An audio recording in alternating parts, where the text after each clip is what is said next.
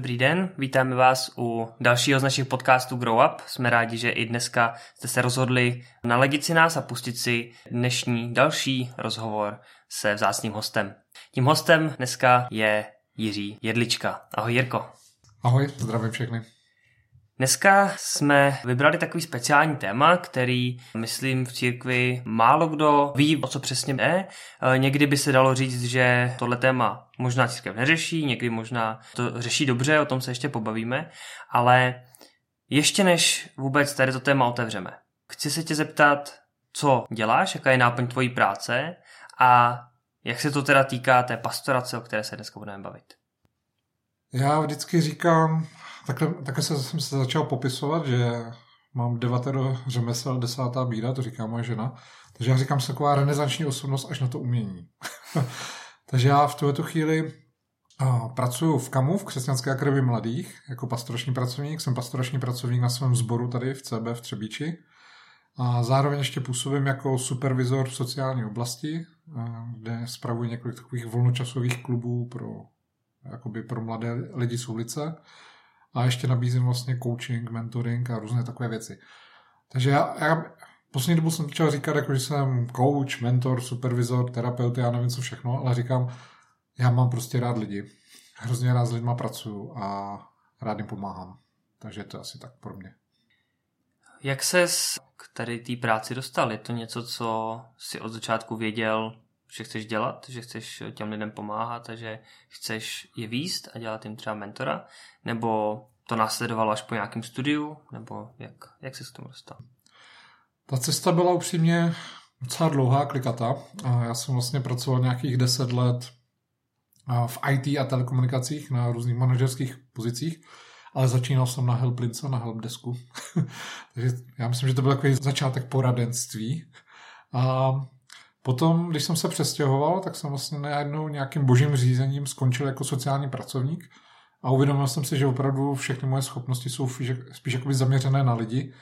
Že vlastně, když jsem pracoval v biznisu, tak jsem byl takový mediátor mezi zákazníky a programátory, protože, jak říkám, tyhle dvě skupiny nikdy nesmí mluvit spolu. Takže nějak jsem se k tomu dostal. V sociální práci mě hodně chytla terapie, psychologie. Začal jsem studovat ETS v Praze, evangelikální teologický seminář. A tam jsem se vlastně dostal k pastoraci a to mě chytlo. A teď už si jenom tak jakoby dodělávám vzdělání, takže jsem si udělal certifikaci v coachingu, teď si dělám výcvik supervizi.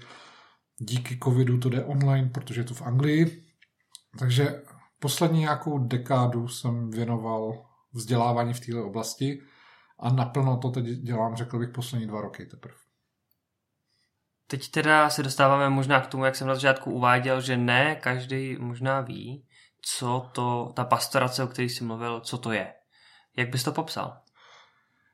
Teď jsem byl někde, byl jsem tam jako pastorační, já nevím, modlitevní poradce se dneska říká. A právě jsem se ptal mladých lidí, co tam byli, jako, jestli vědí, co je to pastorace, tak většinou zaznělo asi něco, co dělají pastoři. Takže už jsem v poslední době začal říkat, že je to poradenství, protože ten termín pastorace hlavně se mi zdá mezi tou mladší generací je takový zapadlý. A pastorace, mohl bych o tom mluvit hodiny, protože to téma je tak široký a vždycky říkám, pastorace záleží na církvi, na denominaci a na lidech. Někde je to, v některých církvích je to vyloženě jenom rozhovor s umírajícím, někde je to evangelizace, někde je to odborné psychoterapeutické sezení a někde je to vymítání démonů a někde je to přátelské posezení v hospodě. A já bych řekl, že je to tak nějak všechno dohromady. Mně se líbí, co jsem se naučil teď v Americe, hodně se mi to líbí, protože mi to pomáhá podle mě jako by té představě té církvy a teď jsem o tom několikrát vyučoval. To je takové to staré myšlení, jo, že ty seš rozbitý člověk a já jsem ten profík, co tě bude spravovat. Ne, ta pastorace, co jsem se s poslední dobou setkal s pojetím, začalo se tomu říkat intenzivní učenictví. To znamená, že pastorace není jenom, že je to jeden na jednoho a jeden profík spravuje někoho rozbitýho, Líbí se mi, jak říkají bibliští poradci, člověk, který se sám potřebuje změnit, pomáhá se změnit ostatním. Takže já nejsem profík a vždycky s někým pracuji, tak se snažím, abych do toho zapojil co nejvíc jeho okolí.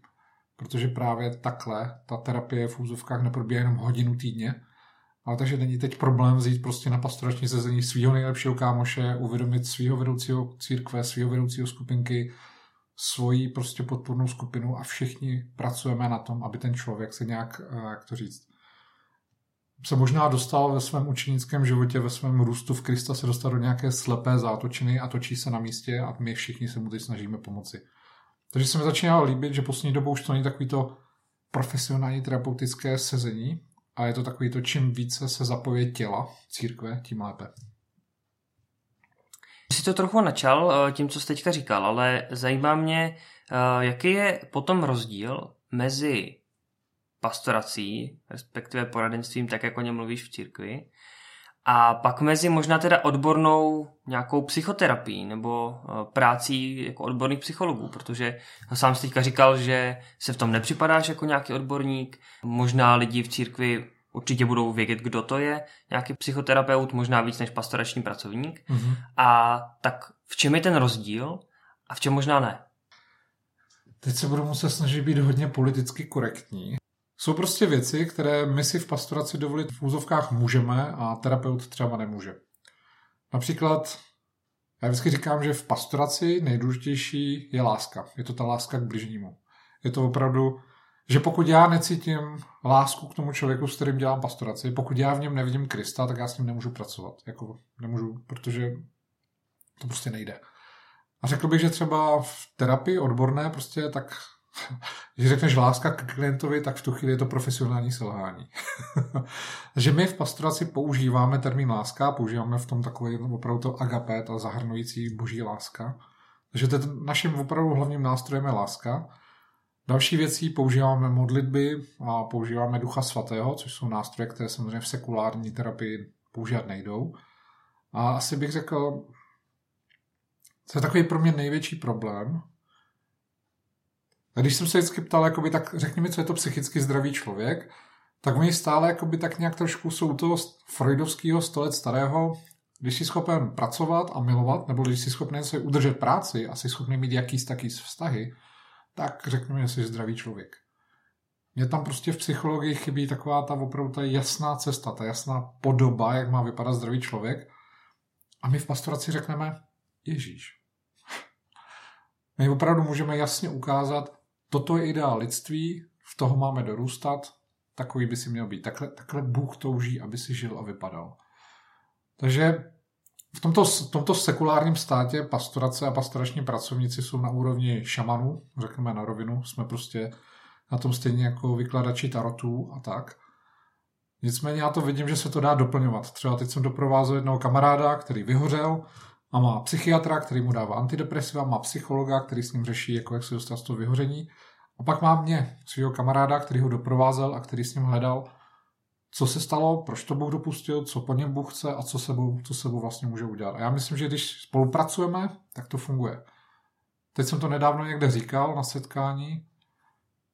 Pokud terapeut nedělá pastoračního pracovníka, tak je to v pořádku. A pokud pastorační pracovník nedělá terapeuta, tak je to taky v pořádku. Řekněme, že každý má nějak to svoje místo a vidím jakoby možnosti spolupráce. Když se podíváme na Českou republiku, na množství denominací, sborů, církví, které tady jsou, jak ty vnímáš, že pastorace jako taková a možná teda pastorační pracovníci v církvi existují? Ještě možná doplním tady tu otázku. Do jaké míry pastorační pracovníci jsou v církvi zapojení a nakolik si je církev jakoby buduje, nakolik opravdu jako tam jsou, protože já když se podívám třeba na své okolí, tak eh, v mém okolí není moc církví, který by měl nějakého pastoračního pracovníka. Hmm. Takže jak to funguje? Přiznám se, je to něco, co mě trápí poslední dobu a je to asi ten důvod, proč jsem do toho šel naplno, protože přesně nějak pár let zpátky jsem se s někým setkal a zaznělo takový to klasický. No já jsem tady pastorační pracovník, ale nemám nikoho, kdo by mě vedl, nemám supervizora, nemám zpětnou vazbu, prostě v tom vítám sám. Takže přiznám se, že je to něco, v čem také teď jakoby pátrám, hledám a moje touha je, aby se to začalo nějak jakoby posouvat. Moje taková vyšší sen je založit nějakou asociaci pastoračních pracovníků nebo něco takového. Takže řeknu to. Setkal jsem se s lidmi, kteří měli titul pastorační pracovník, ale v podstatě to byli misijní pracovníci, kteří vlastně ani nějakou odbornější pastoraci nedělali a prostě církev tam umístila a dala jim nějaký titul. Pak často jako pastorační pracovník slouží třeba i nějaký křesťanský psycholog, který to prostě má jako, já nevím, řekněme, jakoby svoji, jak se tomu říká, pro bono praxi. A pak jsou lidi, co prošli někde víkendovým školením v nějakém pastoračním směru a, a myslí si, že už umí pastoraci a začínají pomáhat druhým. A bohužel já se většinou setkám s tím, že spíš druhým ubližují. Že na jednu stranu cynicky poznamenávám, tak mám víc práce díky nim. Na druhou stranu mě samozřejmě bolí, když, když to jméno pastorace je vláčeno kvůli takovým lidem kanály. Takže řekl bych i po 30 letech od revoluce, co mě asi nejvíc mrzí, není tady žádná česká pastorační škola, nějaký vloženě český směr pastorace. Jsou tady velké vlivy vnitřního uzdravení, hlavně z letničních uh, jakoby směrů. A já jenom sám osobně mám asi tři nebo čtyři, oni jsou velmi kreativní, je jich hodně. Snažím se dodělat certifikaci v biblickém poradenství, takový Biblical Counseling z Ameriky. A to je tak nějak v úvozovkách všechno. Jako fakt mi tady chybí ta nějaká česká pastorační škola. Když se zeptám lidí, proč tady není, ať s tím někdo něco udělá, tak bohužel se lidé na mě dívají a říkají, ať s něčím přijdu, tak mě to uvrhává do rozpaku, protože se na to necítím. A je to něco, co hledám. Takže Třeba teď poslední rok jsem začal nabízet možnosti výuky pastorace a takový ty odbory mládeže, různé denominace z CEAF, to jsou ty Sleská církev, AC, CB, KS a tak dále. A většinou potom všichni skočili všema deseti a chtěli, hele, my, my cítíme, zvlášť teď po době covidové, kdy ty problémy fakt narostly, tak my cítíme tu potřebu, my zjišťujeme, že v tom nejsme, takže já v tuto chvíli jezdím po Čechách a vzdělávám lidi v takové jakoby základní pastoraci. Nicméně chybí mi tady fakt nějaký, jak ty říkáš, Přejdu někam, řeknu, že jsem pastorační pracovník, většinou lidi nevidí, o co jde a většinou zjistí, co dělám, tak chtějí, abych jim pomáhal. Ale když jsem někde v Chomutově a v Těšíně, to není na intenzivní práci. Mým cílem není dělat pastoraci po celé České republice když někoho doprovázíš, tak to musí být soustavnější. Takže vždycky tak jako pomůžu a pak to chci někam předat a většinou tam nikdo není. Takže je to takový, od města po město je situace různá. Konkrétně v CBčku, možná i v jiných denominacích, je tohleto téma, nebo možná tady ta praxe pomáhání se, vedení, vedení druhých, spojená s osobou kazatele. Kdy vlastně kazatel by měl být ten, kdo se bude starat o ten sbor, o ty členy, eh, kdo s nima bude udržovat ten vztah, kdo jim nabídne nějak to poradenství, když je potřeba a tak podobně. Jaký je tvůj osobní pohled na tohle? Je tohle správné nastavení? Můžou to ty kazatelé zvládat? Nebo ne? Já jsem ten typ, co věří, že na pastoraci musíš mít nějaké obdarování. Že prostě některé věci nejdou dohnat. Když prostě nejsi empatická osobnost, tak nikdy nebudeš dobrý pastorační pracovník. Můžeš být dobrý profík, můžeš být dobrý coach, já nevím co, ale pastorace je fakt něčem jiném. Je to fakt práce s lidmi. Takže na rovinu ano, pastorace, jak už ten název nazývá, je od toho slova pastýř, jakoby z péče o stádo. A kazatel by měl se starat o své stádo po té pastorační stránce. Nemusí to dělat osobně, protože, jak říkám, ne všichni kazatelé mají prostě pastorační obdarování, to je jedna věc. A druhá věc, už když jsme studovali pastoraci na ETSC, tak třeba jedna z věcí, co kazatel dělá, že navštěvuje že domácnosti. A myslím, že jsme se dobrali k nějakému statistickému údaji, že když má sbor třeba 70 lidí, tak každou tu domácnost navštíví jednou za pět let. Takže pravděpodobnost, že by jeden kazatel měl osobně na starosti pastoraci celého sboru, je, je fakt na nic. To není možný. Takový to možíšovský, máš tady prostě půl milionu lidí, nemůžeš prostě všechny soudit. Musíš ustanovit prostě vedoucí nad stovkama, tisícovkama a tak dále. Takže ten kazatel by spíš měl jakoby vytvořit nějakou pastorační skupinu, nebo měl by mít navázný kontakty, kam by ty lidi mohli jakoby dávat. Další věc, vždycky je lepší, aby pastorace probíhala v rovném pohlaví. To znamená, pastor, muž by měl pastorovat muže a žena by měla pastorovat ženy. Protože let kdy Jenom v tuhle chvíli mi napadají dvě jména pastorů, co pastorovali ženy a už nejsou pastoři a už nejsou ženatí. Takže tyhle ty věci se prostě stávají. Proti tomu není obrany. Nebo spíš, když děláš prevenci, tak by to mohlo fungovat nějak lépe. Takže dobrý pastor by měl vědět, jestli má nebo nemá pastorační obdarování a měl by si to podle toho zařídit, to je jedna věc. Za další měl by si být vědom i zbor, že vlastně jeden člověk není schopen se postarat o všechny, že prostě opravdu já taky zvládnu jako maximálně 3-4 klienty týdně, že ono je to opravdu namáhavé a časově náročné a tak. A řekl bych, to je to, co jsem říkal na začátku, pokud máš zdravé společenství, kde opravdu funguje učenictví, kde jsou opravdu vztahy, které jsou vykazatelné, důvěrné, kde se lidi navzájem budují, tak ta přirozená pastorace vyřeší v, těch, v tom učenictví 90% všech problémů, se říká. A pak zbyde těch x procent opravdu na toho profíka. A může se dojít i k tomu, že je prostě potřeba odborná terapie a tak v tu chvíli by ten pastor měl mít stejně návaznou nějakého psychologa, psychiatra a tak dále. Vždycky je lepší, když je to věřící psycholog, protože nám se stalo v 90. letech, že jsme poslali člena sboru za psychologem, v té době pastorace vůbec nebyla. A on měl jakoby touhu po vztahu, tak mu ten psycholog doporučil, ať si koupí prostitutku. Tak to je asi fakt druh rady, který nechceme, aby byl dáváno našim členům sboru.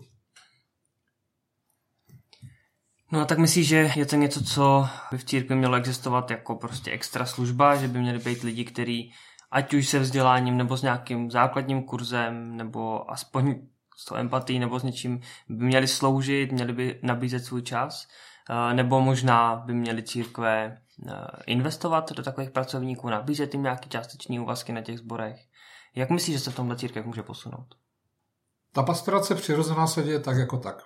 A když tam dáš takový, jako řekneš, tak, máme pastoračního pracovníka. Stejně v tom sboru bude minimálně jeden, dva člověk, který bude jako ta přirozená vrba, takový ten opravdu, ten, co se všechny stará, všechny vyslechne. A už on tehdy jakoby působí velmi pastoračně, i když třeba neodborně a ne přímo jakoby delegován s tady tou. Takže jak říkám, v přirozených blízkých vztazích ta pastorace vždycky se nějakým způsobem děje. Říkám, když, když ti zavolá tvůj kamarád, že se s ním rozešla holka a ty s ním půjdeš do hospody na pivo a necháš ho tam vybrečet, to je krásná pastorace. Dokud mu nezačneš radit, dokud mu nezačneš uměle pozbuzovat lacinýma veršema z Bible, tak je to krásná pastorace. To jsou právě ty Jobovi přátelé, co přišli, viděli Joba, roztrhali roucho a tři dny plakali, nebo jak dlouho, to bylo krásný. Pak bohužel promluvili. A tam začaly ty, jak tomu říkám, duchovní keci. Problém je v tom, že ve skutečných krizích, ve skutečných problémech duchovní keci nefungují. Raduj se, že na tebe přichází zkoušky a tak dále. Jak pastoračně pozbudíš člověka, který mu umřelo dítě? Bůh ti přece nedá zkoušku nad tvé síly. To neřekneš tváří tvář skutečným problémům. Takže tam bych si už dokázal představit opravdu nějakou odbornější práci.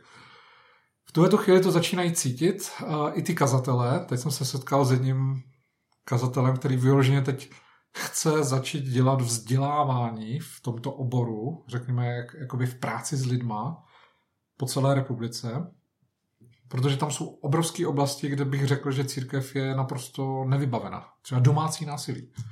Domácí násilí je obrovský téma. V církvi se o něm nemluví, protože přece neděláme. Ale zrovna v té době covidu to domácí násilí bylo velmi náročné, když opravdu ty rodiny byly jak to říct, když máš doma domácí násilí, já sám jsem s tím něčem takovým prošel, tak někdy ta škola je to místo, kde utečeš z toho domova. A teď si představ, že jsi půl roku zavřený s tím násilníkem. Je to strašná věc. Takže já cítím, že církev teď sama cítí po době covidový, kdy lidem umírali příbuzní a kdy mě lidé volali, a musím říct, že jsem byl velmi naštvaný na církev v jednu chvíli, když mi lidi volali, já jsem se ptal, a co církev jak reagovala? Všichni se modlili za to, aby se dědeček, tatínek, maminka a teta uzdravili. A já super. No a co se stalo, když umřeli? Či oni umřeli někdy? A řekli, no, všichni se stáhli. A já jsem byl zklamaný. Že my jako církev, řeknu hodně ošklivě, vyprovázení lidí na druhý břeh, to bylo něco jako vlajková loď církve. A já mám pocit, že jsme to ztratili. Že my neumíme reagovat na boží ne. My teď nevíme, co říct lidem, kterým umřel někdo blízký. My nevíme, jak je pozbudit, jak je potěšit. A to je veliké selhání. Většinou lidem řeknu, hele, to je jednoduchý, lidi nevědí, jak mluvit s někým, komu někdo umřel. Mají strach, že řeknu něco špatného a tenhle strach jim zabrání vlastně cokoliv říct, takže se radši stáhnou, aby neřekli nic. A toho člověka, který v tu chvíli potřebuje obejmout, pozbudit, podpořit, vlastně nechají samotného a opuštěného. což je strašný. Takže to je ta jedna věc, já bych řekl, že tahle ta covidová krize možná svým způsobem trošku nastavila církvi zrcadlo, jako se to stalo za světové války, kdy psychologie nastoupila a kněží vyzbrojení tím, že slovo boží je slovo boží a v rámci obrany proti evoluci kázali všechny ty, obhajovali ty dogmata církve, najednou nedokázali poradit těm vojákům v zákopu. Co dělat, když jim zastřelili jeho kamaráda. A v tu chvíli právě nastoupila ta psychologie se svými postupy a tak. Takže církev tehdy se zdá trošku ztratila tu půdu pod náma. A já mám pocit, že se to trošku opakuje. Řekl bych, že to teda církev vidí, vidí to i ty špičky toho vedení, chtějí se vzdělávat v tom oboru. Teď je otázka jak. Já teď připravuji nějakou platformu, kde asi nějaký základní vzdělávání budeme dělat. Bude to něco základního, pak možná něco odbornějšího. A já bych na to řekl asi, pro mě pastorace je vždycky spojena s misí. Vždycky říkám, misie bez pastorace je pyramidová struktura, multilevel marketing, který se časem zhroutí. Že čím víc lidí budeš natahovat, tak v Bibli je psáno, že církev a Bůh přitahuje nemocné lidi, kteří fakt touží, jsou zlomení, jsou porušení a potřebují napravit. A ty potřebuješ s těma lidma pracovat do hloubky, jinak to nefunguje. A pastorace bez misie je pro mě takový ten hnící rybník, kde si lidi foukají bolístky a nemyslí na druhé. Mělo by to jít ruku v ruce. Ale já mám pocit, že v Čechách jsou všichni zaměřeni na ten růst a na ty čísla a na to, aby mohli říct, Bůh nám žehná. Takže řekl bych, že v tuhle chvíli pastorace dostává na frak kvůli misi. A řekl bych, že to může jít, nebo mělo být ruku v ruce. Když se teď tedy podíváš na budoucnost, zkusí se podívat na možná pět, deset let do budoucnosti. Co vidíš? Vidíš církev, která pozbuzuje pastoraci, která pozbuzuje lidi k pastoraci, která má na zborech lidi, kteří se tomu dokážou věnovat, nebo vidíš možná víc zoufalejších lidí, víc uh, ztroskotaných lidí, církev, která nedokáže se o ty lidi postarat. Hmm. Jsi v tomhle spíš optimista nebo spíš pesimista? My pastorační pracovníci jsme často spíš pesimističtí, protože se většinou střetávám, ale to je riziko povolání. Většinou, že když strávíš celý týden a mluvíš s lidma o tom, jak církev je zklamala, jak lidi je zklamali, jak jsou opuštění a tak dále, tak máš pocit, že veškerá církev je to. Já tam vidím vlaštovky a viděl jsem jenom tenhle týden, jsem tam viděl dva příklady zborů, kteří opravdu pochopili a investují do lidí. A já bych to řekl takhle. Začíná se mluvit o tom, že denominace jako takové za chvíli skončí. Stejně jako se v politice přestává stír, začíná stírat problém mezi pravou a levou, tak stejně církvi mezi denominacemi už jakoby tak upřímně moc nezáleží o tom, kam chodíš, ale lidi prostě se začnou chovat tržně a budou chodit tam, kde o ně bude postaráno. Ať už je to dostanou výživné kázání, ale také myslím si, čím dál tím víc lidé vidí, kde jsou přirozené vztahy, ale zároveň taky nějaké učednické rostoucí prostředí a nějaká pastorační služba. Jenom teď jsem se setkal s dvěma církvemi, které ohromně narostly a to proto, že opravdu je to pro ně přirozené. A viděl jsem, že a je to úplně jako denominace tam nebo tam. Viděl jsem AC, kde skončila půlka rozpadlého CB v tom městě. Viděl jsem CB, ve kterém skončila rozpadlé KS a tak dále. Je to úplně jedno. Já v tuhle chvíli bych řekl, denominace sem, denominace tam. Většinou to stačí jeden člověk, aby rozbil funkční sbor a pokud to ten sbor neustojí, nevykáže ho do patřičných těch, tak ten člověk, a může být ve staršostu, může být kazatel, cokoliv, ten sbor tyhle ty věci musí nějak prostě ohlídat, ustát, jinak se rozpadne. A lidé pak prostě jdou tam, kde o ně bude postaráno. Takže já bych řekl, že bude to Bor od zboru, církev od církve, ale z dlouhodobého hlediska ty, co to mají vyvážený, jak misijně a růstově a pastoračně, tak prostě u nich všichni ostatní skončí. Protože tyhle ty klasické církve, kde prostě se vždycky chodí takhle a vždycky se takhle probíhá bohoslužba a vždycky je na tohle takhle odpověď v Bibli, dříve nebo později na to dojdou. Pokud se neuchylí k mystice. Mystika je jejich poslední záchrana. Takže jinými slovy, vidíš to tak, že se prostě víc prohloubí jakoby propast mezi církvema, který se do té pastorace pustí a do, do těch, který budou ignorovat a bude to mít podle tebe zásadní dopad na, na velikost těch sborů a na ochotu lidí třeba se k těm sborům připojit. Určitě. Ale já bych řekl, že nic není definitivní, že třeba i když dělám supervizi, tak vždycky existuje takzvaný jako začáteční období, zlaté období, ten golden age a pak většinou u každé organizace, i církve organizace, je úpadek.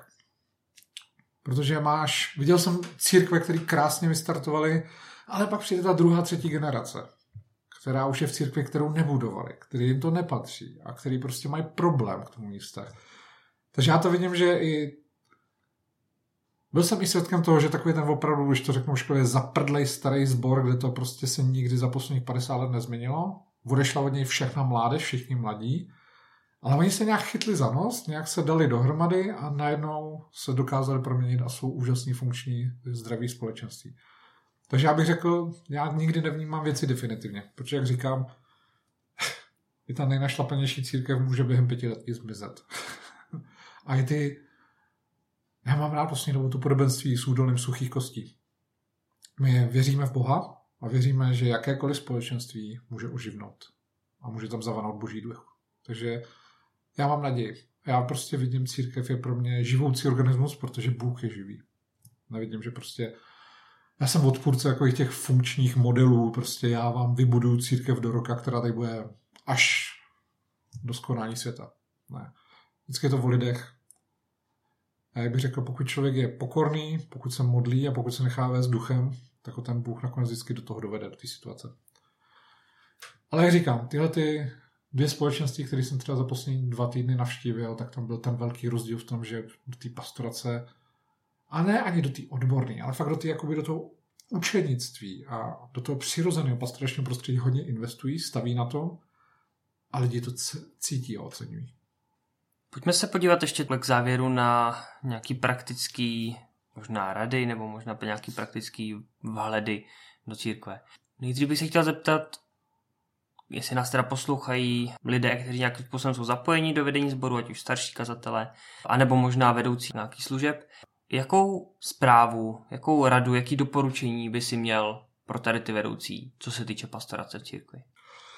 Asi to stejno, jako když dělám základy vedení, nebo jak se říká hezky český leadershipu. Správný vedoucí si má být vědom svých silných a slabých stránek. Já jsem kreativec, já jsem veselá a hravá vidra. Já jsem extrovert, já jsem ten, kdo dokáže zaujmout celé davy. A já vím, že moje číslo dvě vždycky musí být takový ten účetní. Takový ten opravdu pan tabulka. Ten, který opravdu bude mě vést a bude dohlížet na to, abych nezapomínal na data, termíny. Vím, že to je moje největší slabina. A stejně tak, pokud ten, pokud ten vedoucí je druhý extrém, že je to opravdu vysoce organizovaná, vysoce funkční a výkonná osobnost, tak on prostě musí mít jako svoje číslo dvě právě tu lidskou osobnost, právě toho tatínka s tou širokou náručí, co všechny bude zahrnovat svou lásku a péči.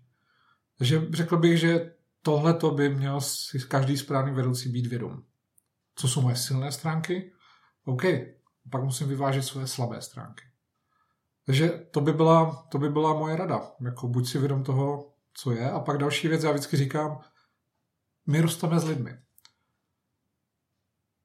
Já si můžu říkat, že jsem vystudovaný pastorační pracovník s nějakou praxí, ale stejně, kdykoliv si řeknu, že mě lidi už něčím nepřekvapí, tak do 24 hodin dostanu případ, kde uprostřed pastorace si říkám, bože, tohle je strašný, já nevím, jak odpovědět, já nevím, jak pomoci, prosím, vysvoboď mě. Já ty nejduchovnější časy mám uprostřed pastorací. To já vzývám Boha všema, všema smyslama. Takže já bych řekl, prostě rostme s našimi členy. Pokud moje členové jsou prostě mysně zaměřený a všichni chtějí být ven, tak jsem mysně zaměřený, jdu s nima ven. A pokud najednou Bůh do mého města, do mé církve začne povolávat mnoho zraněných, mnoho nemocných, tak mám dvě možnosti. Buď se na ně vykašlu, anebo se jim o ně budu starat. A jak se budu o ně starat, tak budu růst v té oblasti s nima. Říká se, že právě v případě terapie, coachingu, mentoringu, čehokoliv, Můžeš mít školu, můžeš mít školení, ale nikdy nesmíš podcenit sílu té praxe. Neboli moje dcera si teď nedávno koupila takovou tu knihu, to je takový ten slavný ten a agent, co on byl, FBI, nebo to, jak on prostě čte ty lidi, jo? jak on nějak odhalil kdysi nějakého toho špiona, tak on napsal tu knihu, jak přesně číst ty lidi. A on tam řekl, hele, jako můžeš to vystudovat, můžeš v té psychologické labora- laboratoři studovat ty lidi, a nebo jako já, strávíš 30 let z vrahy, mafiány, špiony a budeš číst tyhle ty obtížné lidi, kteří jsou cvičení na to, aby blokovali tvoje čtení mysli a tvoje čtení řeči jejich těla. Takže škola je užitečná a dobrá, všem ji doporučuji. A zároveň říkám, prostě rosteš s každým případem. A měl by si růst s každým případem. Měl by si doprovázet. Myslím, že větší procento lidí, kteří budou poslouchat náš podcast, jsou možná na druhé straně. I když možná mi to popřeš a řekne, že vlastně každý by měl do jisté míry být schopný uh, nějak se zamyslet nad tím, jestli pastoraci aspoň v té rovině blízkých přátel může dělat. Hmm. Ale přece jenom, uh, možná víc lidí bude na té straně, kdy tu pastoraci spíš než bude vykonávat, bude třeba potřebovat. Hmm. Uh, kdy jsou to běžní členové církví, možná běžní služebníci v církvi, který občas potřebují vyslechnutí, který potřebují radu, který potřebují pomoc v nějaký svý těžké situaci. Bavili jsme se o tom, že církev někdy dovede tomhle pomoc, někdy nedovede. Tak um, co by si řekl takovýmhle lidem, kteří možná jsou zklamaný s tím, že možná se jim nikdo nevěnuje, nikdo o ně neprojevuje zájem, mm. nikdo jim vlastně nechce pomoct. A nebo možná řekne, že chce, ale reálně tu pomoc nevidí. Tak co by si zkázal? Za prvý moje, moje filozofie je, že každý pastorace dělá, chce nebo nechce, protože každý má nějaké přirozené vztahy. A většinou je to jenom o tom prostě, jak moc jsme ochotní dát čas těm lidem. Je to vlastně jenom o tom, že jim dáme ten čas a často za nima přijdeme a řekneme jim tu jedinou správnou a možnou otázku. Jak ti můžu pomoci? A ty lidi nám řeknou, chci se bavit a na všechno zapomenout, chci se vyplakat, cokoliv. Oni, oni většinou vědí, co chtějí. A pak jde o to, jestli my jsme ochotní no, s nima jít tu míli, nebo dvě navíc. Ohledně pomoci, já potřebuji pomoci. to, že jsme postrační pracovníci, to znamená, že mám svého supervizora, svého terapeuta, svého, svůj růst a neustále. To je moje zodpovědnost, aby když pomáhám druhým, abych sám byl v pořádku a není to jednoduché. A nevědí co. Já bych řekl, že opravdu měli by hledat a kdo hledá, ten najde a v tomhle případě to fakt je. Prostě ať se podívají ve svém okolí, ať se podívají, ať se modlí, ať hledají.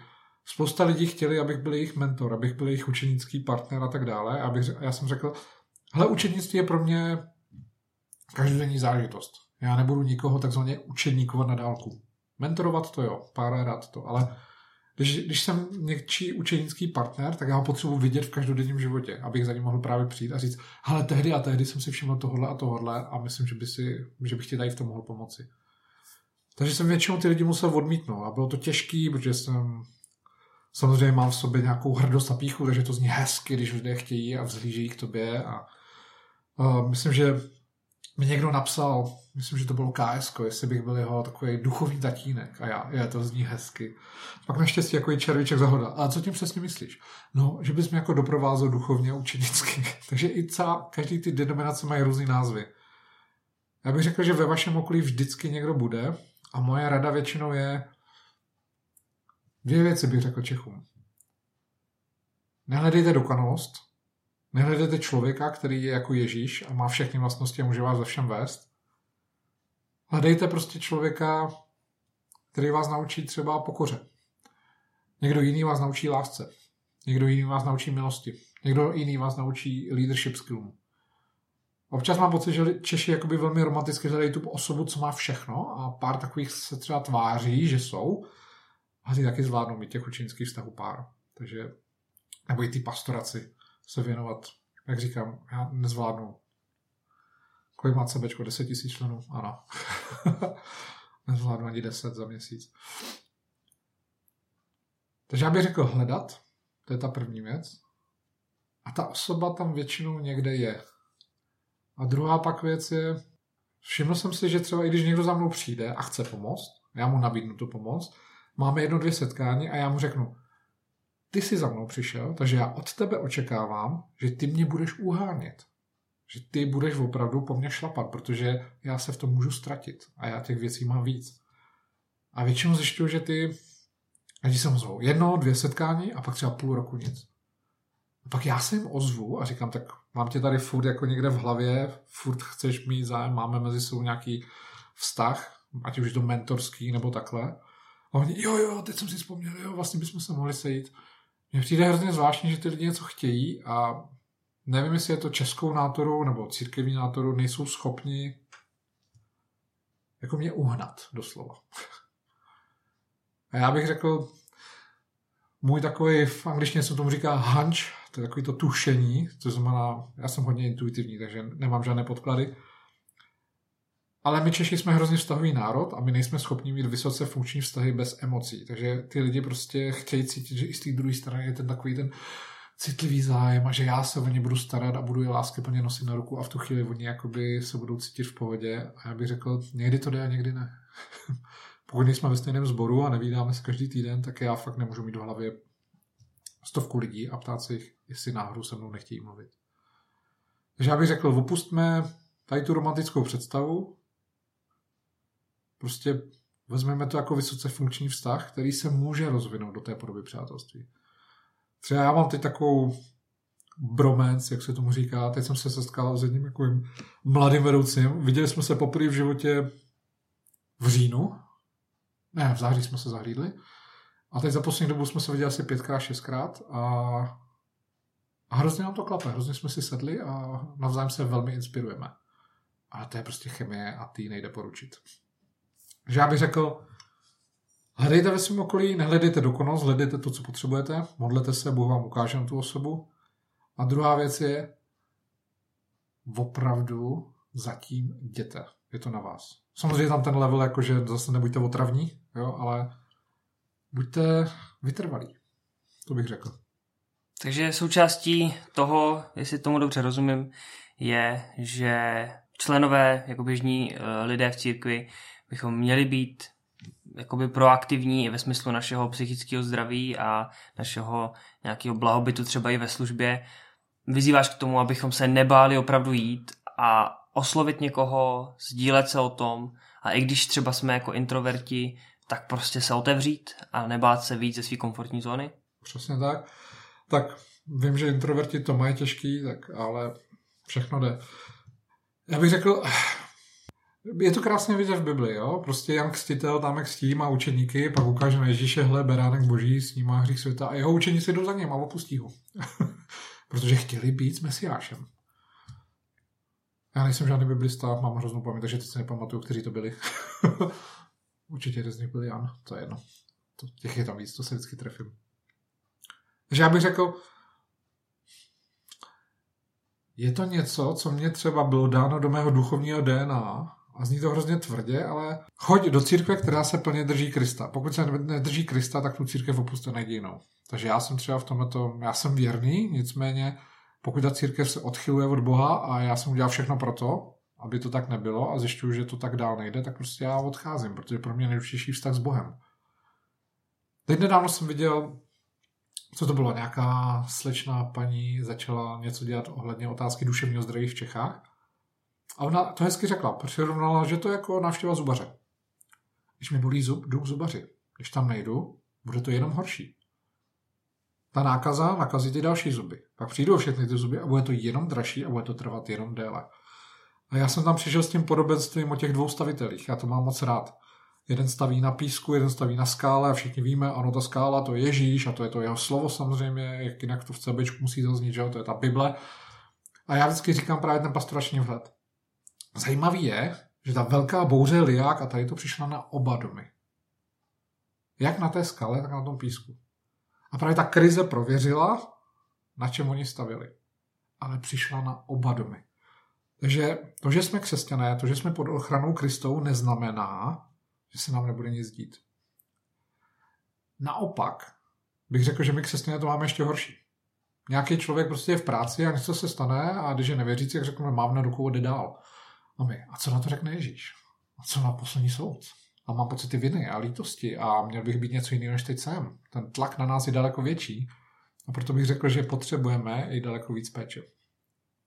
Je nějaká jedna závěrečná nejdůležitější věc, co se naučil ve své pastorační praxi? Ano, A já tomu říkám učící křivka, škoda, že tady teď nemůžu malovat. A je to takové podobné jako teď s tím covidem. V tuhle chvíli všichni jsme experti na, na covid a na cytoklinové bouře a všichni dokážeme to popsat. Mám pocit, že všemu rozumíme. Není to pravda. V jednom seriálu to krásně zaznělo, když někdo přišel k doktorovi a začal se sám diagnostikovat, tak řekl ten doktor, ano, já mám také Google a 8 let školy. Takže já bych řekl, že se stále učím, že všechno může být naprosto jinak. Čím více vím, tím méně vím. Takže moje pozbuzení je, pastoraci děláme tak jako tak, možná máte pocit, že v tom plavete, že v tom nejste dobří, to je první znak toho, že máte dobré srdce. Protože já nemám rád pyšné lidi, nemám rád fanatiky, nemám rád lidi, co všechno znají, všechno umí. Protože ty dokážou pracovat i bez Boha. A to já nechci dělat.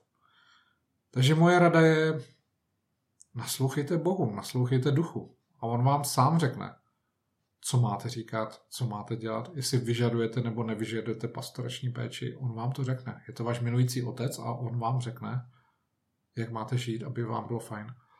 Jenom vás chci pozbudit, že oblékání Krista, dorůstání v Krista je opravdu celoživotní cíl. A moje rada, nezastavujte se. Po kručkách, baby steps, ale jděte furt dopředu. Protože jinak vás tady ten svět, život semle hrozně rychle. Já sám jsem kdysi měl jednu velkou duchovní krizi, kdy jsem po pěti letech křesťanství během tří týdnů dopadl na, na prosté dno.